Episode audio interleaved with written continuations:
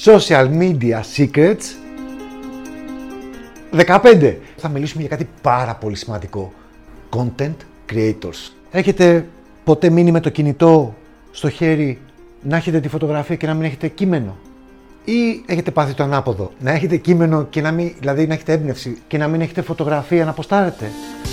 Αν ποστάρετε συχνά γιατί θέλετε να φτάσει η φωνή σας πολύ μακριά, θέλετε να τραβήξετε την προσοχή του κόσμου, τότε καλώς ήρθατε στον κόσμο των content creators. Δεν ξέρω αν μπορώ να δώσω αυτόν τον τίτλο στον εαυτό μου, αν και παράγω πάρα πολύ content. Πάρα πολύ. Σε διάφορα μέσα, σε διάφορα κανάλια, στο facebook, στο youtube, κάνω podcast, κάνω συνεντεύξεις, κάνω Q&A. Παρ' όλα αυτά, δεν ξέρω αν μπορώ να πω τον εαυτό μου content creator, όμως θα σας δώσω τώρα δύο ιδέες για το τι μπορείτε να κάνετε έτσι ώστε να μην στρεσάρεστε αν δεν έχετε να ποστάρετε. Αν κάποιος ποστάρει απλά όποτε έχει έμπνευση, τότε δεν υπάρχει κανένα πρόβλημα ούτε κανένα στρες. Αν όμως κάποιος θέλει να έχει μια συχνή συστηματική παρουσία, τότε θα πρέπει καθημερινά να έχει στο μυαλό του κάτι για να κάνει post. Δύο τρόπους έχω βρει προσωπικά για να μπορώ να το ξεπεράσω αυτό. Ο πρώτος τρόπος, αυτό που θα σου πω τώρα πραγματικά με έχει σώσει, είναι το εξής. Άνοιξα ένα note στο κινητό μου και κάθε φορά που ακούω κάτι, που διαβάζω κάτι, κάθε φορά που έχω μία συζήτηση που με εμπνέει, κάθε φορά που μιλώ με τη σύζυγό μου την Παρασκευή και κάνουμε κάτι πολύ ωραίες κουβέντες, ανοίγω τα notes και το σημειώνω. Κάθε φορά που ακούω κάτι στο ραδιόφωνο, την οδηγώ, ανοίγω, τσακ το σημειώνω. Και έτσι έχω δημιουργήσει μια βιβλιοθήκη ιδεών που για έναν άνθρωπο που θέλει να έχει μια συχνή παρουσία στα social media και επειδή πολλές φορές τα ποσταρίσματα και αυτή μου η ανάγκη με οδήγησε να το κάνω αυτό, τα ποσταρίσματα συνήθως έχουν να κάνουν με τη διάθεσή μας, τη δουλειά μας, αν έχει μέρα, αν έχει ήλιο, αν έχει βροχή, αν έχουμε καλή διάθεση, δεν έχουμε καλή διάθεση. Όμως ένας content creator, ο οποίος είναι positive vibes, yes, και θέλει να στηρίξει κόσμο που δεν έχει positive vibes, θα πρέπει να καταγράφει συνέχεια τις ιδέες του έτσι ώστε ακόμη και ο ίδιος να μην νιώθει καλά ή να μην έχει έμπνευση να μπορεί να βρει και κάτι πάρα πολύ ωραίο και τη δική του όρεξη να φτιάχνει και να μεταφέρει positive vibes στους ανθρώπους που τον ακολουθούν. Έτσι. Πάντα λοιπόν το χαμόγελό μας. Ε; Λοιπόν, άρα το πρώτο κομμάτι είναι ανοίγω notes στο κινητό μου, στο tablet μου, στον υπολογιστή μου. Εγώ το κάνω στο κινητό γιατί με βολεύει, είμαι πολλές ώρες έξω και έχω πολλές συζητήσεις και μου είναι πολύ εύκολο να μπορώ να γράφω εκεί.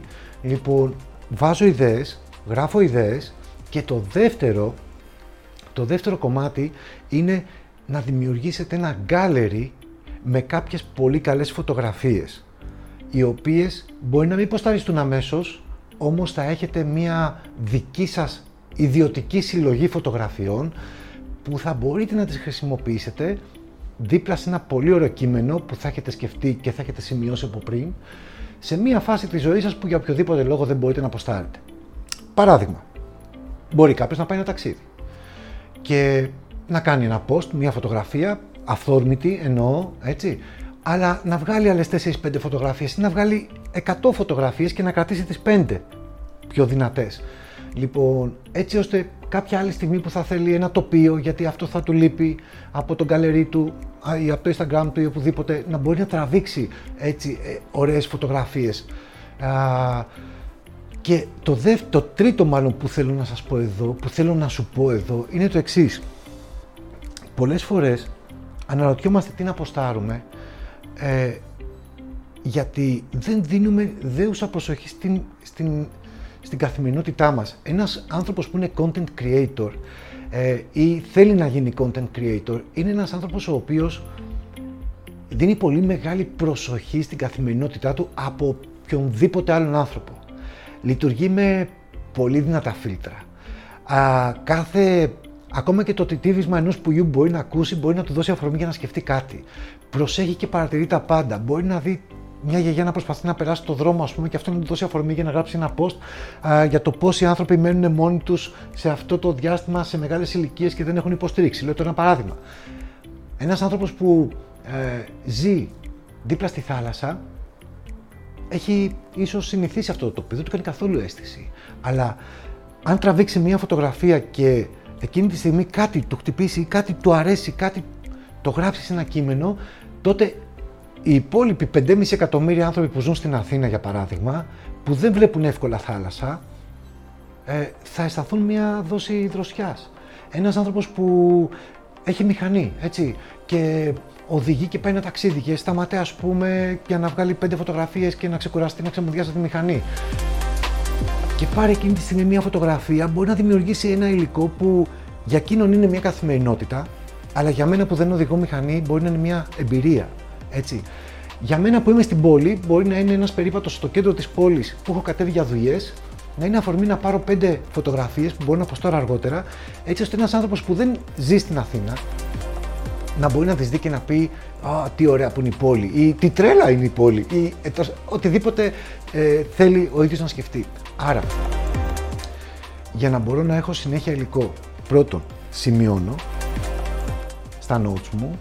Δεύτερον, δημιουργώ ένα στόκ φωτογραφιών που θα μου επιτρέψουν να μπορέσω όταν δεν έχω τη διάθεση ή δεν μπορώ να έχω υλικό να ποστάρω. Και τρίτον, βγαίνω λίγο από την καθημερινότητά μου για να συνειδητοποιήσω πως η καθημερινότητα η δική μου για κάποιους άλλους είναι κάτι άγνωστο ή είναι κάτι που είναι όνειρο ζωής. Μπορεί κάποιος, ξαναλέω, που ζει σε ένα ψαροχώρι να έχει βαρεθεί να βλέπει τη θάλασσα, αλλά για όλους εμάς που δεν ζούμε εκεί, μπορεί να είναι όνειρο ζωής να πάμε να μείνουμε εκεί. Εντάξει. Θέλω να πω ότι η δική σου καθημερινότητα μπορεί να είναι το όνειρο ζωής κάποιου. Οπότε μην λειτουργείς απαξιωτικά ως προς αυτό.